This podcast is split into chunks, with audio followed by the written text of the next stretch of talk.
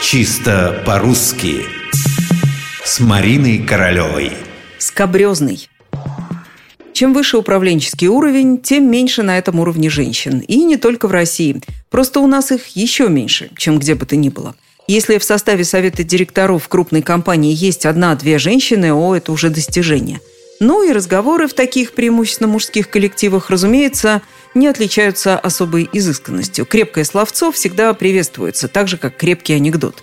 Беда, если забыли при этом о той самой единственной женщине среди других директоров мужчин. Ей приходится терпеть, пока кто-нибудь не вспомнит о ее присутствии и не одернет остальных. Мужики, здесь же дама, давайте-ка без скобрезностей.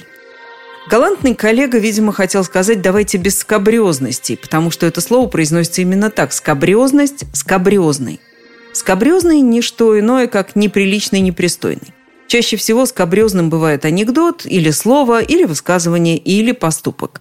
Это слово явно иностранное, почему-то полюбилось многим в искаженном виде. Его часто произносят неправильно. Но ничего, это дело поправимое. Вот выясним сейчас, откуда оно взялось, и легче будет запомнить, как оно произносится.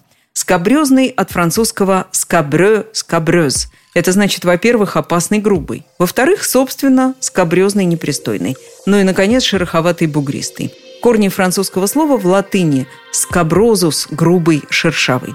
О латинских корнях я рассказываю уж для самых любопытных. Достаточно знать, что «скабрезный» в русский язык перекочевало непосредственно от французов и почти без изменений. «Скабрез» – «скабрезный». И только так.